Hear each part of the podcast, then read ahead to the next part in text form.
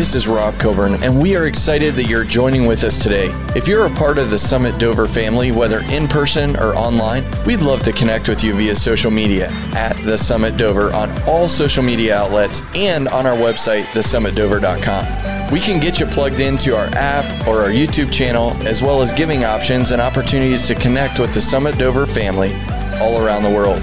I hope this word today encourages you and inspires you. Let's jump into the message.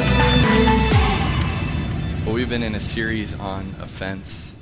And uh, out of all the things that I've preached in the years, this has been the most fruitful.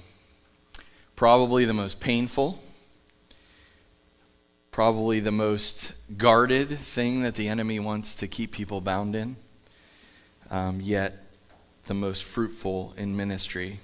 And so today is Palm Sunday, and uh, you know, back in the back in the day, we would bring palm branches and lay them up front, and that's awesome. We can do that next year, whatever. I don't care. The team can do whatever they want with all that, but. Um, I want to share with you the story that you already know. The story of the triumphal entry of Jesus, but I want to give it to you with a historical context I want to give it to you with a relevant application today. And then I want to define why you're here. Jesus' triumphal entry into Jerusalem, you can see pictures, you can see videos, and for those of you who watched The Chosen and all those videos about all the movies, it's amazing how the gifts of God are being released on the body to be able to produce videos that make it so real you put it on the screen and it's like you're there, right? And, uh, and so it was, it was this time when the people of Jerusalem were celebrating a king. Now, it is stated that there were three million people in Jerusalem on that day. Three million. I remember when the Cavs won the title, there wasn't three million people there. I remember there's three million people in the city when Jesus is being welcomed in to the city. And I don't know, I'm sure that there's some crowd counter, but I remember the, the talking about the Million Man March in Washington. That was a third of what was in that city. Many, many, many people were there. But it got me thinking about a portion of those people were there to celebrate him, and we'll talk about what they said. But Five days later, there weren't three million people celebrating Jesus. Their tone had changed, their voice had changed, their words had changed, and they went from saying, Hosanna, the King, to crucify him. I believe that today we have to understand that it's a very short walk from Hosanna, King of Kings, to crucify him. So, how can people shout on Sunday, Hosanna, King of Kings, and on Friday, crucify him? On Sunday, they accept him as the Messiah, and on Friday, they crucify him as a traitor. Turn with me to Matthew 21. We're going to read this morning a lot of different things, so hang on with me, write down the references, go back and reread them later. We're not teaching this morning this concept. We're just going to review it a little bit and then go on to what the Lord has to say. But if you if you have a moment this week, I was I was actually talking with somebody about a small group thing that's going on in the church and they were like, you know, this this study is for every day for six days and we're going to spread it out over a month and, and all this stuff. And I'm like, make it every day for six days and make them read it six times in a row. Isn't like isn't it that we're always trying to make it easier for people? Maybe that's just me. I look at our staff like we're trying to make it easier for people to get to Jesus. Yes. The problem is there's a price that you have to pay to be with him. So let's not water down what we're going to talk about today, and let's just be honest and find ourselves in the story because we're all in this story. We're all in this story. So, Matthew 21, we're going to start in verse 1.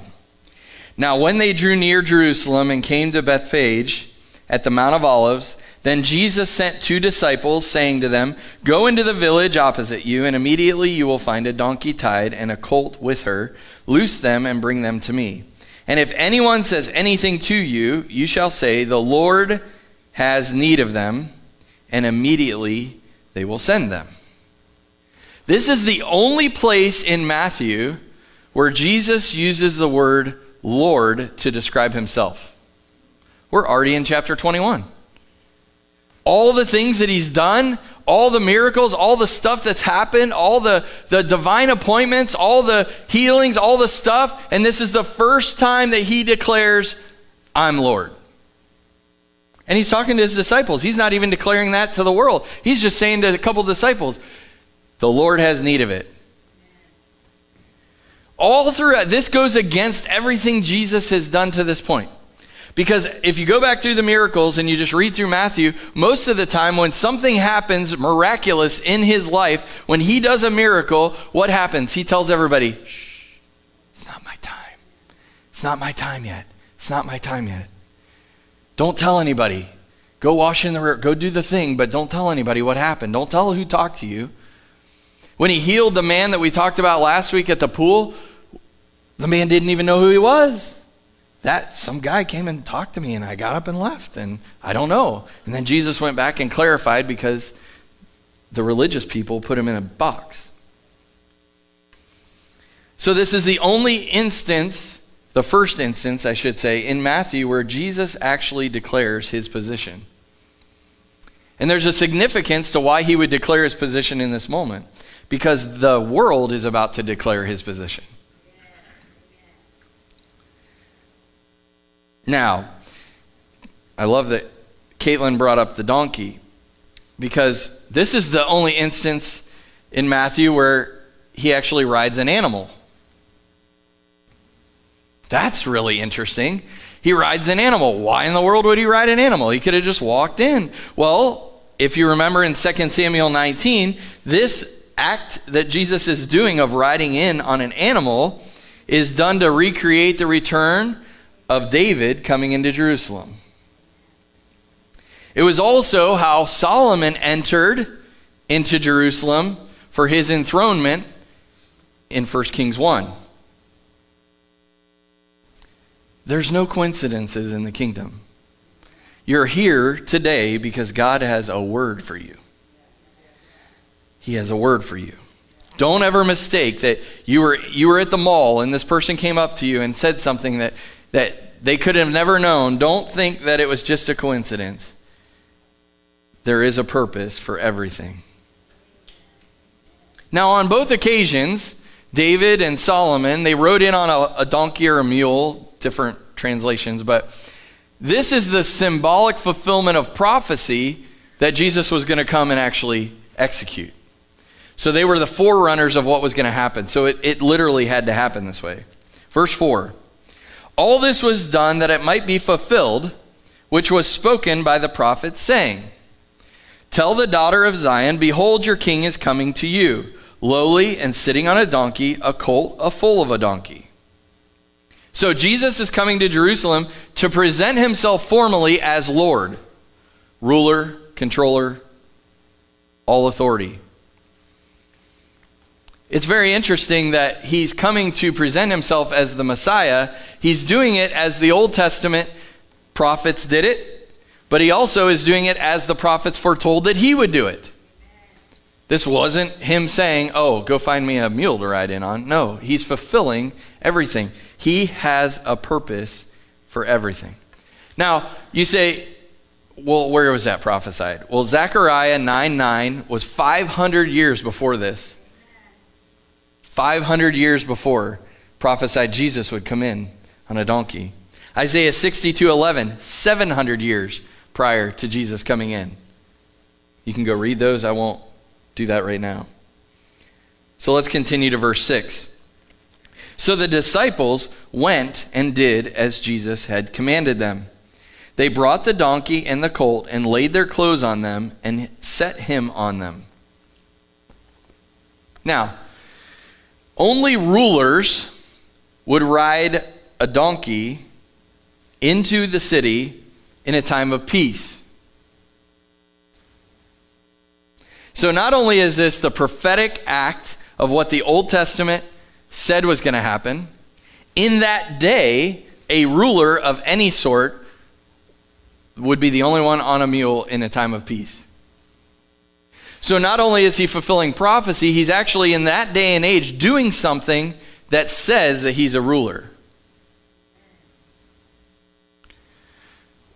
We can look at all of Scripture and we can see Jesus, all that he did, all the things that happened, and we can say, wow, that was amazing. But some people actually believe that when Jesus left the earth and the apostles left the earth, all that he had done stopped. And I'm here to tell you that no, it didn't stop. Greater things will you do than he did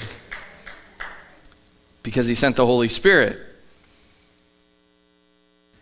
But why would he come in this way and do this as a ruler what that shows in that time period was that he was humble, that he was humble to do what he was about to do. God wants to change your life. He wants to change your family. He wants to change it all. And He's not coming in to blow it up.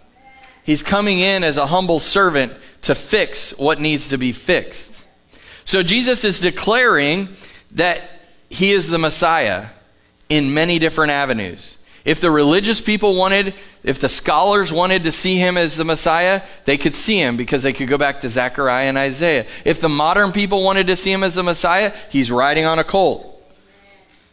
Every person that was going to interact with him, whether religious or secular, could look at him in that moment riding in on a colt and say, He's a ruler, he's the Messiah, he's the king. No one could question it. And I'm here to say that in this house, when God shows up, as He is right now, and He's changing your life, there is no way that people can deny that He's here and that He wants to help you and He wants to heal you. He was bold. He was bold. Now, the intricacies of how all this worked out we're going to dig into for a moment because I believe that they saw him as a king and they spoke about him as a king, but I don't think they believed he was a king. Verse 8 And a very great multitude spread their clothes on the road. Others cut down branches from trees and spread them on the road. Then the multitudes who went before him and those who followed him cried out, saying, Hosanna is Hosanna to the Son of David. Blessed is he who comes in the name of the Lord. Hosanna in the highest. Hosanna means, I beg you to save me. I beg you to save me. It also means, deliver me. Help me. Save us now. As he rides into the city, many, many, many multitudes of people are shouting, Deliver me! Save me! Save me now!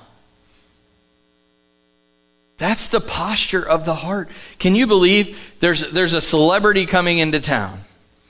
And somebody lets you know that they're coming into town. And you go there and you get caught up in the frenzy of what's happening in this in this moment and you start to begin to say things that the crowd is shouting and you're saying in this moment here the people that didn't even know who Jesus was are saying save me deliver me king I love that people got caught up in that oh that people in this day and age would begin to say his name and say, I need you, I need you, I need you, I need you, I need you. So, Hosanna, that word, if you turn with me to Psalm 118. Psalm 118, verse 25 says this Save now, I pray, O Lord. O Lord, I pray, send now prosperity. Same word that they're shouting. Same word that they're declaring over Jesus. Psalm 118, verse 25 Save now, Hosanna, I pray, O Lord. O Lord, I pray, send now prosperity. They're declaring that he is the Savior. Now, my question was in reading the scripture how many people were just there because they knew of Jesus? How many people were there because they actually loved Jesus? And how many people were there just because the crowd was there? Many people in this day and age come to a church because there's a crowd there. Many people come because they know about this Jesus guy, and other people come because they're in relationship with him. You see, we don't have a 5,000 seat auditorium. We don't have a 30 person band. We don't have the smoke machine and the lights, but one thing we do have is Jesus. And I can't offer you all that, and we don't even desire to offer you all that, but one thing we do desire is that every time you come, you meet Him. So I'm not apologizing for all of that. I'm saying this is what we got, this is what you need, and this is what the world needs. They need less smoke and lights and more Jesus. They need less association with the thought of Jesus and more relationship with Jesus. They need less 30 minute sermons and more com- connection and community with Jesus. That's what is needed in this world. We want revival. Revival is a walk with Jesus. It's not about coming here 10 days a week, right? Sometimes it seems like that during revival, like you're here for 35 days in, in a week. It, no, it's not about that. It's not about exhausting the body, it's about relationship with Jesus. And so I do believe that there were people in the crowd that had a relationship with Jesus. We can read about that. But my assessment is, is that more people were there because they knew about him. Maybe they saw him. Maybe they saw something that he did. And then I think there was a large group that just came because he was a celebrity. I mean, somebody walks around the town, one of you walk around Dover, and people are getting out of their caskets and people are walking out of the nursing homes and people are walking out of the hospitals, which should be happening, by the way, just saying, should be happening. I think that people would start showing up when you came in the room. Right? Not sure what the motive would be on that, but they would come to see you because you're actually walking out what Jesus called us to do. Let's go down to verse 10. Matthew 21 10. And when he had come into Jerusalem, all the city was moved, saying, Who is this? So the multitude said, Now listen, the three million people that weren't, some of them weren't even at the road, the whole city was in an uproar. And they're saying, Who is this? Why is this happening? What is going on?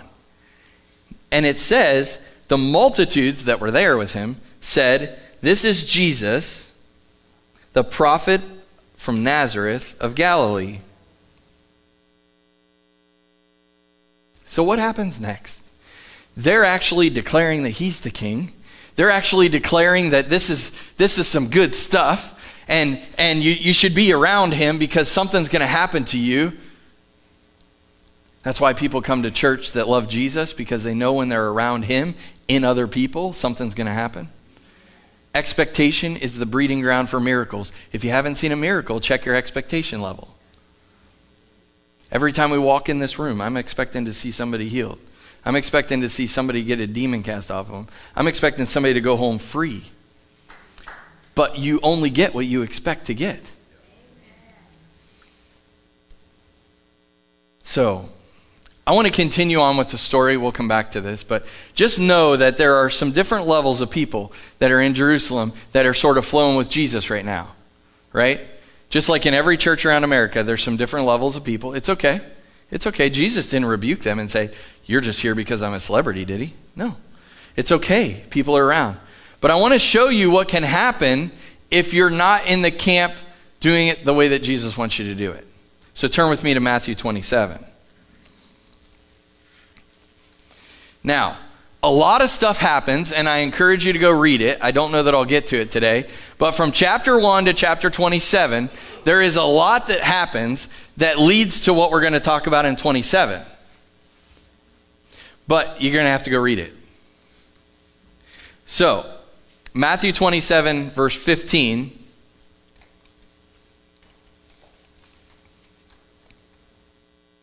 Now, the feast, now at the feast, the governor was accustomed to releasing to the multitude one prisoner whom they wished. And at that time, they had a notorious prisoner called Barabbas. Therefore, they had gathered together. When they had gathered together, Pilate said to them, Who do you want me to release to you, Barabbas or Jesus, who is called Christ? For he knew that they had handed him over because of envy. Interesting. Envy. Envy was the motivation in which Jesus was turned over. They couldn't find anything wrong with what he did all throughout his ministry. They tried to pin him on this, they tried to pin him on that. They couldn't find anything. So they said that he went against the Roman culture, and that's why they did it, and they were envious of what he did. So let's keep reading, verse 19. While he was sitting on the judgment seat, his wife sent him saying, sent to him saying, "Have nothing to do with this just man." For I have suffered many things today in a dream because of him. Every man, listen to your wife. But the chief priests and the elders persuaded the multitudes that they should ask for Barabbas and destroy Jesus. Okay, now, remember last week we talked about uh, different types of offenses. And the last one, the last offense that we talked about, was a purposeful offense. The first two, you know, the imaginary one, you got to get rid of that because that's just your brain doing stupid stuff, right? Okay, and then you got the accidental one because the person really didn't mean it, but you took offense to it, and you got to get rid of that one because that's your problem too. The third one is the purposeful offense. That one is that one happens to you because that person wants to derail you from what God has for you. So we know there's those three types of offenses. Did we catch up from last week?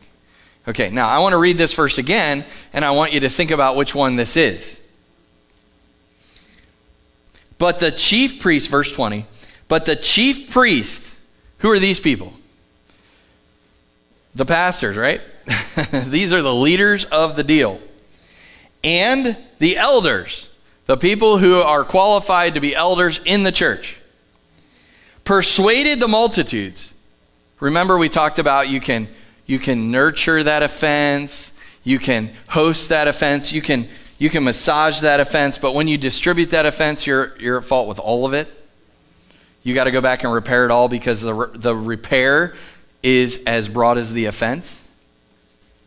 These are the leaders of the church. And they're saying the multi- they persuaded the multitude that they should ask for Barabbas and destroy Jesus. They're offended at Jesus. Go back and read the first 20 five, six chapters. They're offended at Jesus. And what did that offense do? They harbored it for a long time. They tried to pin it on him. They tried to do all this stuff. They couldn't get him. And in this moment, all these religious leaders are saying, we need to kill Jesus, release Barabbas, and they're going around the crowd spreading that offense with every single person there. Many of those people, mind you, were the people that were only in the city with Jesus because they heard about him and because he was a celebrity. How many times in the church do people in the church spread the nonsense of offense with people outside the church?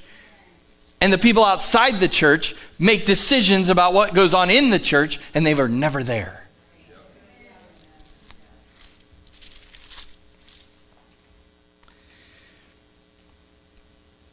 The governor answered and said to them, verse 21, Which of the two of you want me to release you? They said, Barabbas.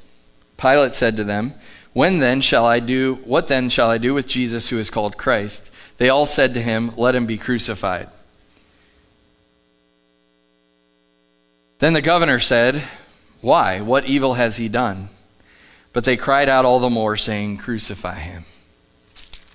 When Pilate saw that he could not prevail at all, but rather that the tumult was rising, he took water and washed his hands before the multitude, saying, I am innocent of the blood of a just person. You see to it. And all the people answered and said, His blood will be on us and on our children. When you begin to spin a fence, whether it be you and one other person, whether it be you and your family, whether it be you and your work, whether it be whoever you spread that offense to, the iniquity of that offense is on you, on them, and the only way to take care of it is to release it from yourself, to go and uh, take care of it with everyone that has been influenced, and surrender it to the Lord. They were okay to hold all of that because they were envious of Jesus.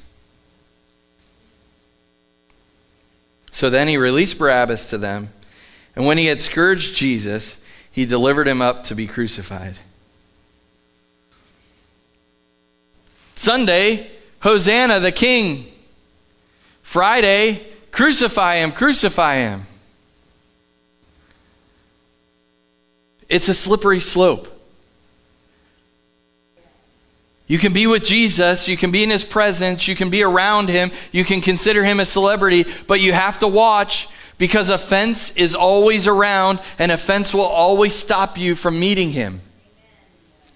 And it will always take you further than you ever wanted to go.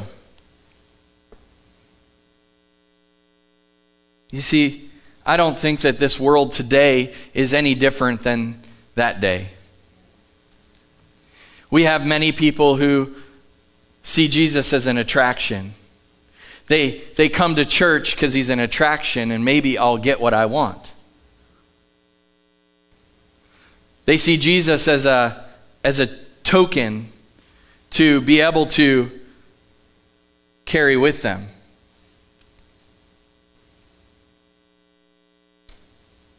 You see, as an attraction, people were always talking about him. They were always making some hype about him. But if you meet Jesus and believe that he's an attraction, it's because you've listened to the world about what he can give you, not who he is. And so we have this watered down gospel all around the world, mostly here, but all around the world, that doesn't take much. We just show up and Jesus shows up, and oh, we might get touched but that will lead to offense. You see, the people that were there were shouting, Hosanna, King of Kings, save us, save me, do all this. But you see, I think that they were looking for a different kind of salvation than what Jesus brings. And I believe that in this day and age, there's many people looking for a different salvation than what Jesus actually brings to the table. You see, they were looking for a salvation that was going to overturn the Roman government. They were looking for a political solution, not a spiritual solution.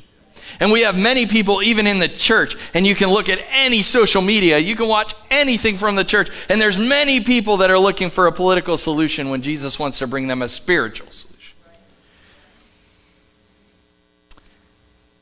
Now, I'm a political guy, I love it.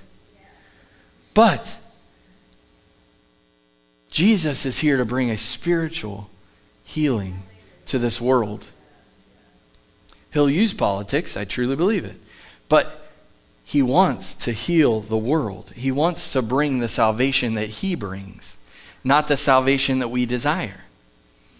And so there's many people that are so disappointed that the thing that they wanted from Jesus did not actually come in the way that they wanted it. Maybe they didn't get healed or their, their family member still passed away or whatever it is. They didn't get what they wanted from Jesus. And what happens in that moment will determine the rest of your life.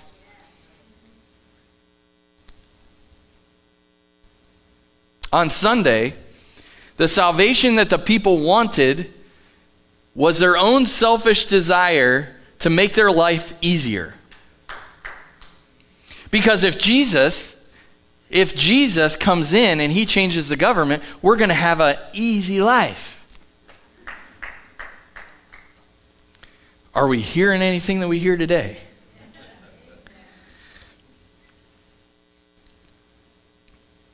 They were only interested in the temporary, worldly outworking of their desire. How can we make life easier on us if this is the dude that's going to do that, then I'm going to go lay down branches, take off my coat, throw it on the ground. He's going to get everything that I've ever wanted.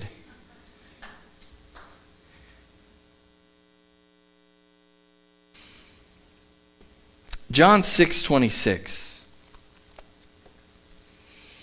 Jesus answered This is about the bread of heaven. You can read the whole chapter, but Jesus answered them and said, Most assuredly I say to you, you seek me not because you saw the signs, but because you ate the loaves and were filled.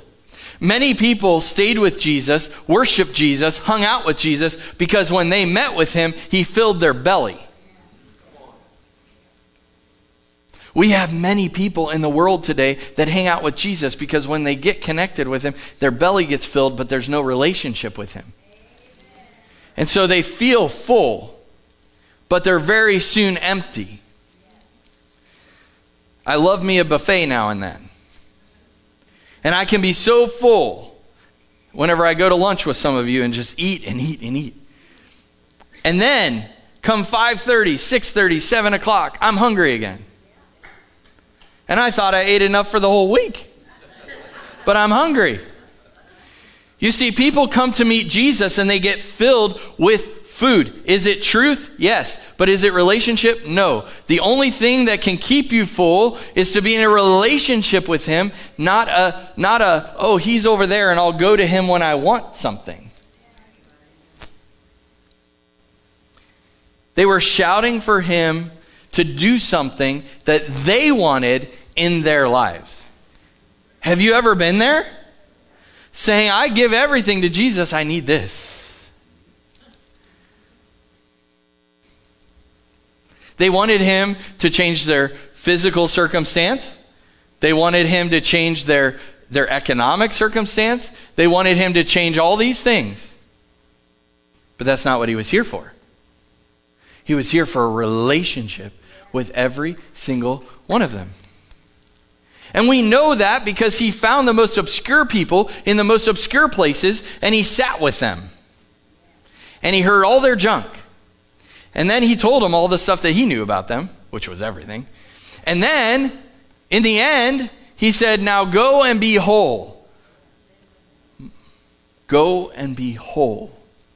That was his desire. When Jesus is riding in on the donkey on his triumphal entry, his desire is that all those millions of people would actually meet him, would actually be transformed, and they would be whole.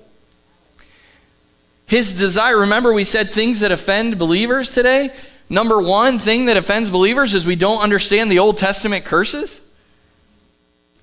That we live in a new covenant with better promises. People still hold out this angst against the Lord because of something that, because they're so religious, they keep to the Old Testament. They don't realize we have a new covenant. He's for us, not against us. He's not taking us. He's not hurting us. He's not giving us sickness because he wants to teach us something. So they get caught up in all of that and they miss the relationship. Buck, no, don't buckle up. Stand up if he says something to you. But when things don't turn out your way, what did Jesus tell his disciples? Offenses will come. So, what happens when you pray for that person over and over and over and over and over and you don't see them healed? I smell cheese. Be careful, offenses will come. What happens when the thing that you've desired so much just doesn't play out? Offenses will come. So, what happened to them? They're expecting this Jesus to come and take over the Roman government, to eliminate all the laws that are persecuting them and holding them back, and they'll be in a better financial situation. They won't have to pay the taxes of the Roman Empire. They're going to have all these things, and then it doesn't happen. In a five day stretch, three million people in the city don't know how many people were actually there. Don't really care at this point. There were three groups of people the people that thought he was a celebrity, the people that had just heard about him, and the people that actually knew him. Don't matter how many there were. But what happened was they got offended with God because they didn't get what they wanted. But I want this situation in my life to be different, and it doesn't happen. I want this, this major hurt to be changed, and it doesn't happen. Well, there's lots of reasons because the heavens are the Lord's and the earth he has given to man. Every other person in your life actually has a choice. You see, we get so we get so self-righteous that we can control everybody and control everything. I don't like how this situation's working, so I'm going to complain about it and I'm going to do everything in my power to change it. Well, you're not going to change the person. It's not your job. It's your job to submit to the Lord, and if He says to say something, you better say it, because that may be the thing that changes the person.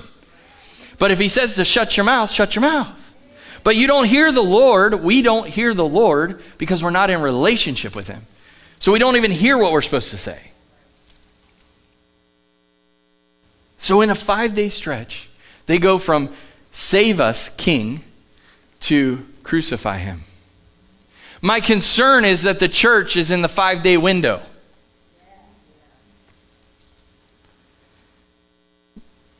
There is a day that is coming when the bride is supposed to be pure and white and ready to receive the bridegroom. And there's a five day stretch where you're going to choose where you are in this place. And I believe we're in the five days. I don't know when it's coming, okay? No man knows the hour, but I know it's coming. I know it's coming. And we're in this five day stretch, and Jesus is saying, Don't be offended. What did he say to John the Baptist?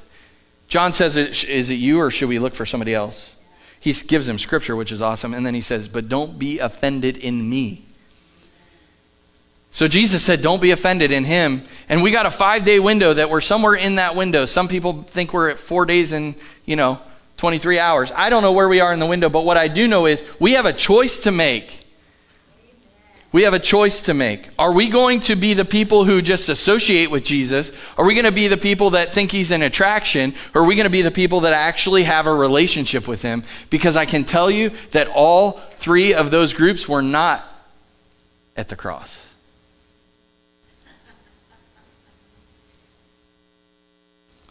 In fact, I read in the story at what happened at the cross, and there was a handful of women who had a relationship with him who he radically changed their lives, and forever they could never be away from him because he was so good. But the other three million people, in that five day stretch, they got offended with God. Now you say, what does that mean, Pastor? It means the obstacles, the setbacks, the dreams, the goals that can only be made possible with God They didn't happen for them. It didn't happen. And so they didn't show up. They didn't defend him. They just went about their lives. Their offense killed Jesus.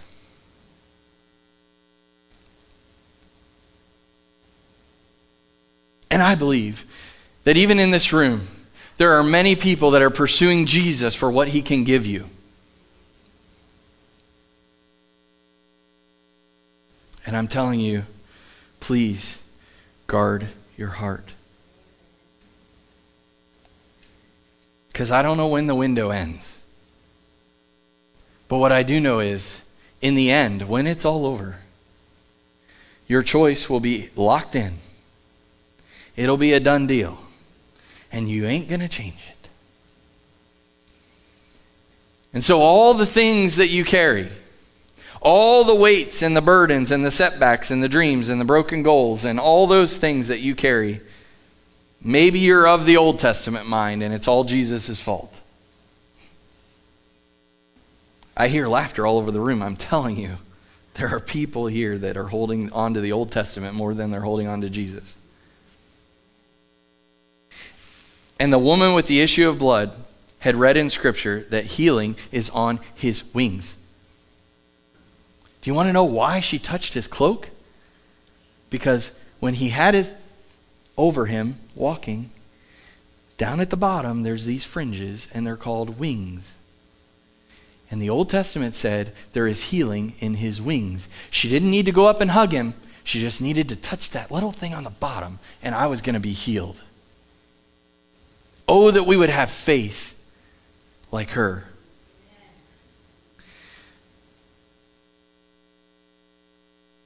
So, what happened in the middle? What happened in the five days? Turn back with me. We're going to do this quickly. Go back to 21, Matthew 21, and I'm just going to read the titles of the stories between Matthew 21 and Matthew 27. Now, I want you to read the whole deal because Jesus shows up and it's amazing, but I'm just going to read the titles in my Bible so that you understand what happened from these people are associated with Jesus, these people, he's a celebrity, these people love Jesus, to crucify him, crucify him, crucify him. This is what happened in that five days. Jesus cleanses the temple. The fig tree withered. The lesson of the withered fig tree. Jesus' authority is questioned. The parable of the two sons. The parable of the wicked vine dresser. The parable of the wedding feast. The Pharisees, it's the lawful, it's lawful to pay taxes to Caesar. The Sadducees, what about the resurrection? The scribes, which is the first commandment of all? Jesus, how did David call his descendant Lord? Woe to the scribes and Pharisees. Jesus laments over Jerusalem. Jesus predicts the destruction of the temple, the signs of the times and the end of the age, the great tribulation, the coming of the Son of Man, the parable of the fig tree. No one knows the day or the hour. The faithful servant of the evil faithful servant and the evil servant. The parable of the wise and the foolish virgins. The parable of the talents. The Son of Man will judge the nations. The plot to kill Jesus, the anointing at Bethany. Judas agrees to betray Jesus. Jesus celebrates the Passover with his disciples. Jesus institutes the Lord's Supper. Jesus predicts Peter's denial. The prayer in the garden, betrayal, arrest in Gethsemane. Jesus faces the Sanhedrin. Peter denies Jesus and weeps bitterly. Somewhere in that five day period, millions of people got offended with Jesus. Where are you? Are you offended if he comes into the church and turns over everything? I'm asking. Just so you're aware, our team has said, Lord, do what you want. Flip it over, turn it upside down, doesn't matter. Your will, your way, your anointing, we're here to serve. So if that offends you, then you get worked up about the color of the carpet or what music is played or you don't agree with the lighting or whatever. It doesn't matter. We got to work on this, guys. We got to be mature. Romans 9. I'm going to close with this. But this is probably of all the stuff I've said to this point on this topic, probably the most important. So please write it down and please read it. Romans 9, verses 30 through 33. What shall we say then? That Gentiles who did not pursue righteousness have attained to righteousness, even the righteousness of faith. Do you hear the tone? The Gentiles get it and they didn't even have to be righteous? Are you kidding me? Are you kidding? But Israel, pursuing the law of righteousness, has not attained the law of righteousness. Why? Because they did not seek it by faith, but as it were by the works of the law. Old Testament.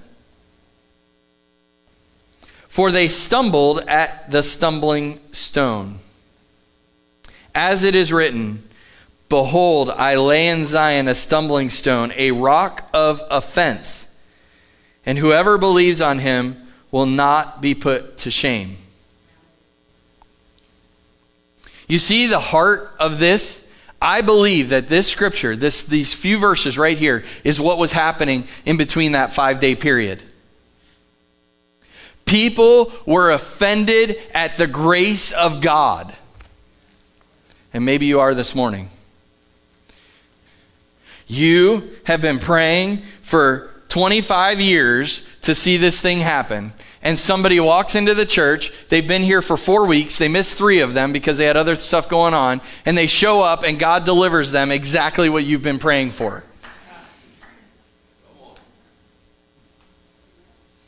And what happens? You have a choice. You have a choice. Am I offended with God? Am I offended with man? Do I have envy over that? You've desired this car for a long time.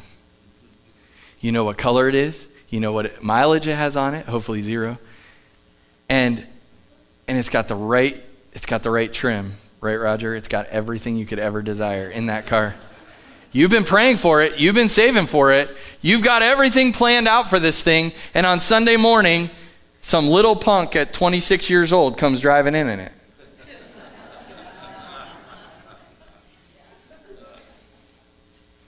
You have a choice. You have a choice. You see, the church has been so bound up with envy. The church has been so bound up with offense that we aren't seeing what we've been asking for, not because God doesn't want to give it, because He's really, really good. We aren't seeing what we want to see because we're blinded by offense. And the problem is, people are dying because we're offended.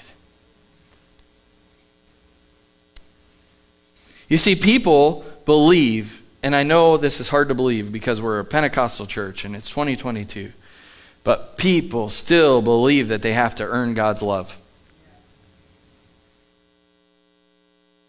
And that they don't deserve righteousness.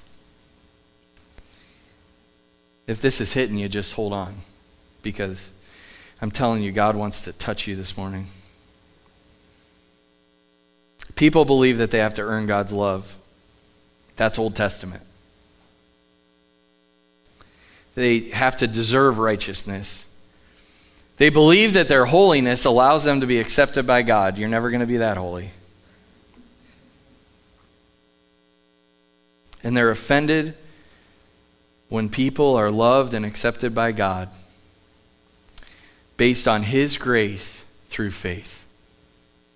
You see, I believe that the three groups of people got offended at God not just because of what he did and all those things that I just read. They got offended at God because Jesus didn't care who you were. He didn't care how broken you were. He didn't care what you carried with you. He didn't care how you smelled. He didn't care how you looked. He came to you, and if you received him, you got everything.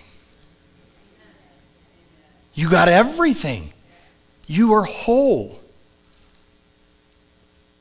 And so we have a church that can get offended when people come and they receive everything because of their faith in Jesus and they're open. And the church gets offended because we're closed and we're Old Testament minded that we can't deserve it. You'll never deserve it. Jesus is the only way that you can receive all that you are desiring. So it's offense to the legalist. Are you calling me a legalist? If it fits. It is offense to the legalist that thinks he's doing everything right. I had to write this down so I didn't say it wrong. It's offensive to the legalist that thinks he's doing everything right to get something from God for somebody who cries out on the mercy of God and receives what they are trying to earn freely by God's grace. It's offensive. If you're doing the work, if you're doing it just because you need to do it, if you're associating with Jesus because somewhere in the end you're going to get something that you desire, you're going to be offended when people walk in and just receive freely everything that he has. Why? Because it offends them. Some of you in this room have been offended by God and at God because you're believing, you're working, you're slaving, you're trusting, you're praying, you're interceding, you're doing all these things. You're believing for the thing that you've been asking for forever, and you haven't seen it happen.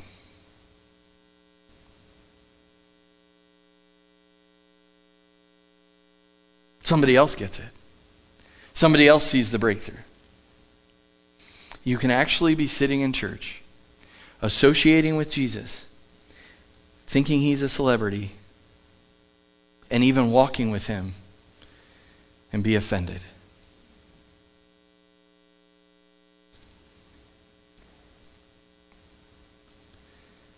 So, I guess to sum all that up, people can be offended with the grace of God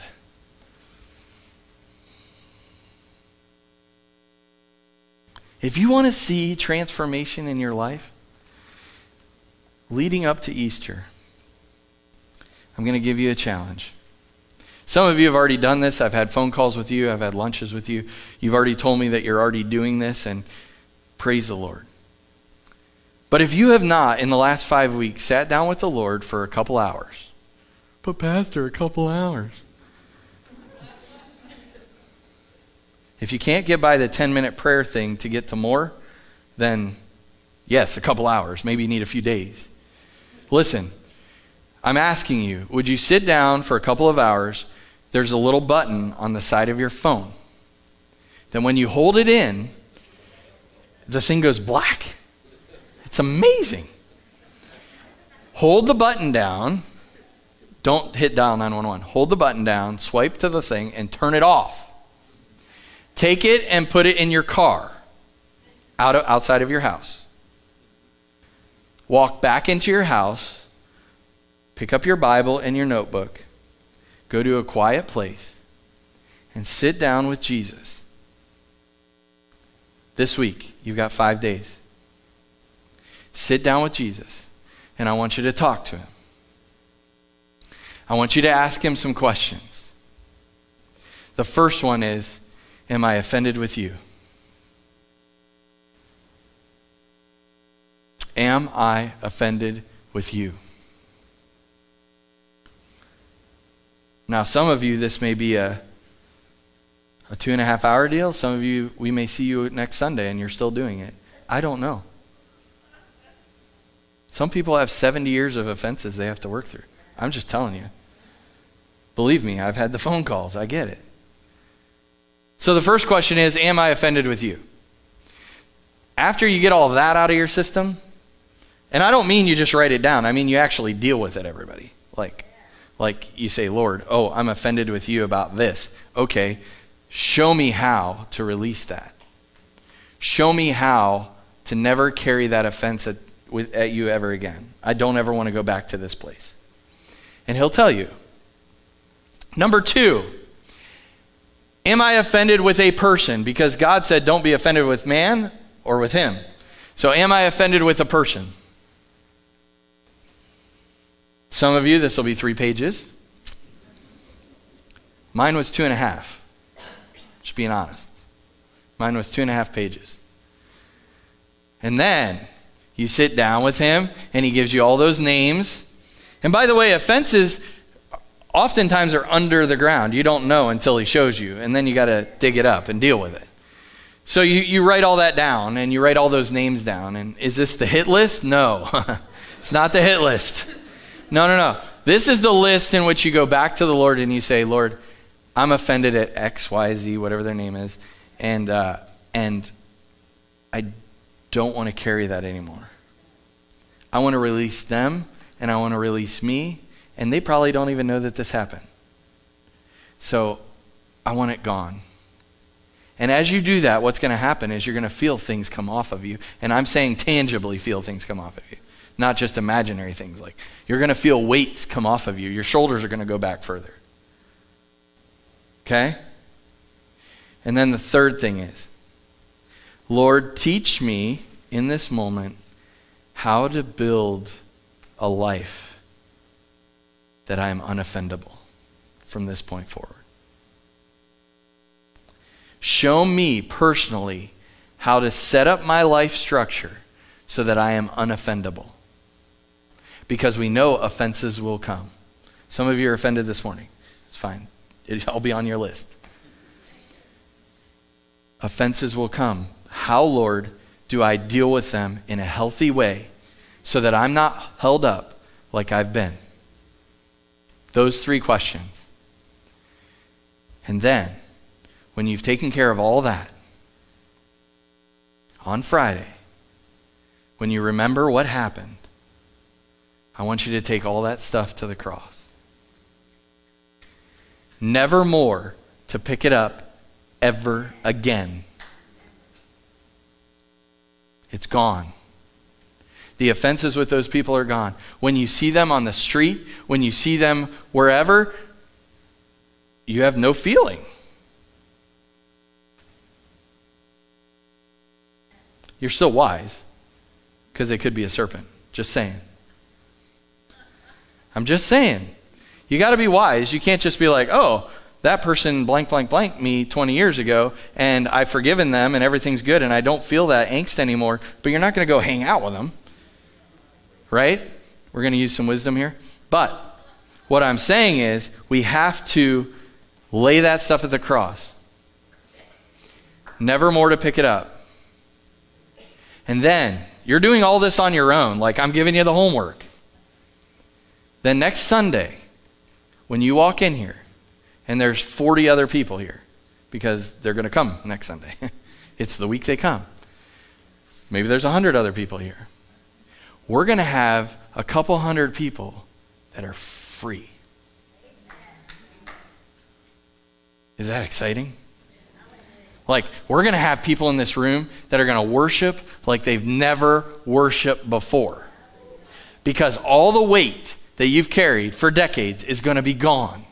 All the control that you've tried to manipulate other people to get what you want, it's all going to be gone. And you're going to walk in here and there's going to be a freedom like you've never felt before. And you're going to be dancing around, you're going to be running around, you're going to be hugging people, you're going to be like, oh, I didn't even know. They were on the list. now I can actually look at them in the face, I don't have to avoid them in the lobby. And it's going to be a whole new church.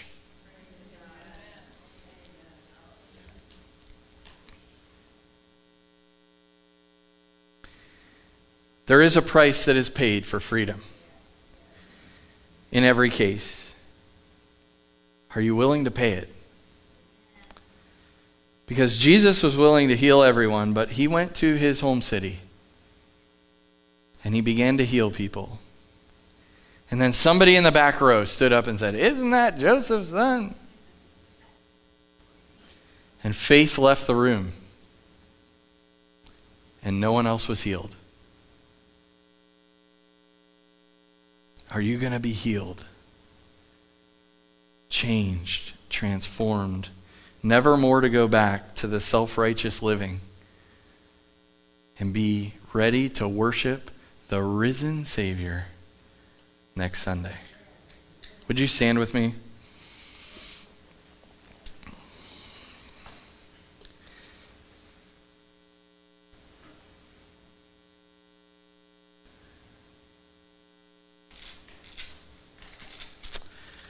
Father, today,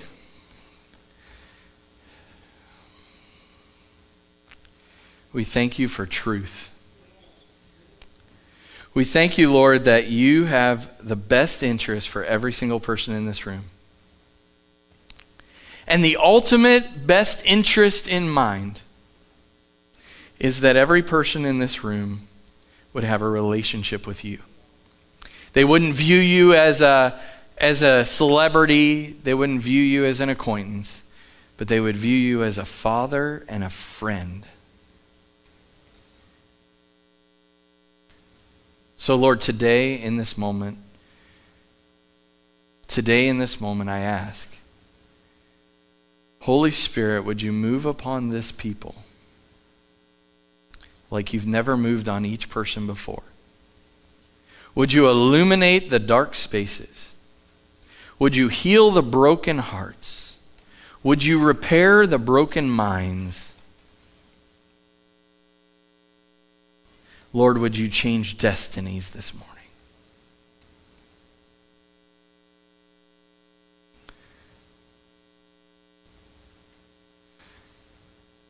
We often talk about miracles.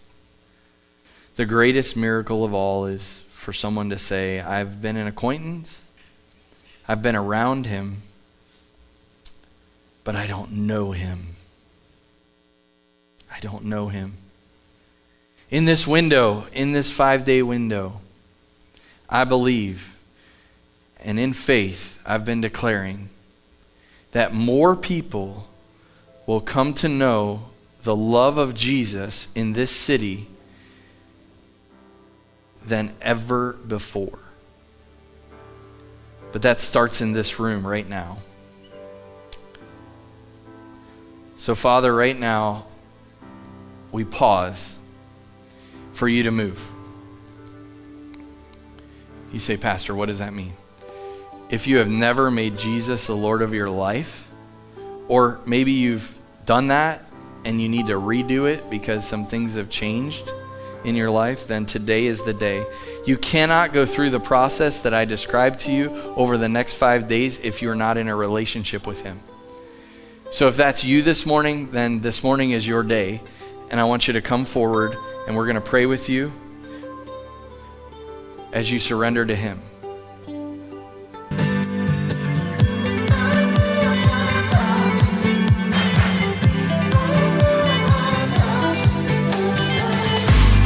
If you enjoyed today's message, I would like to encourage you to like it and share it on all social media platforms or jump on the website, thesummitdover.com or the app and click the giving link and help us continue to share the message of the kingdom across the world. God bless you and have an awesome week.